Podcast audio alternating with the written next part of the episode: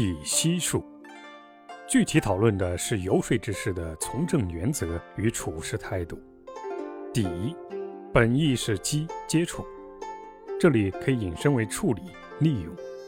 息，原为险峻、险恶之意，后引申为缝隙、矛盾、漏洞等意。底息就是针对社会所出现的裂缝。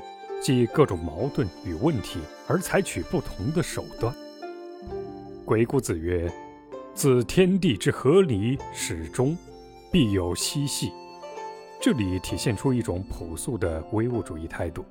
嬉是一种必然的存在，万事万物都会有裂缝、矛盾或漏洞，而裂缝的出现是有征兆的。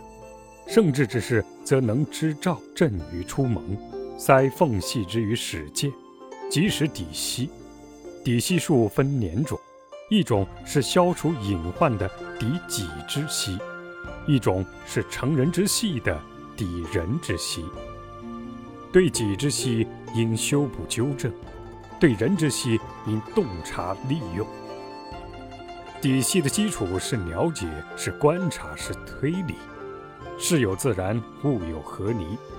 世界的本质是运动的、变化的。发展的，所以在运动变化发展的过程中，必然产生嬉戏。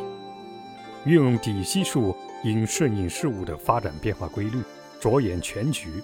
若世道还可挽救，就采用措施查补漏洞，抵而塞之；若世道不可挽救，就寻其漏洞，乘隙而击，敌而得之。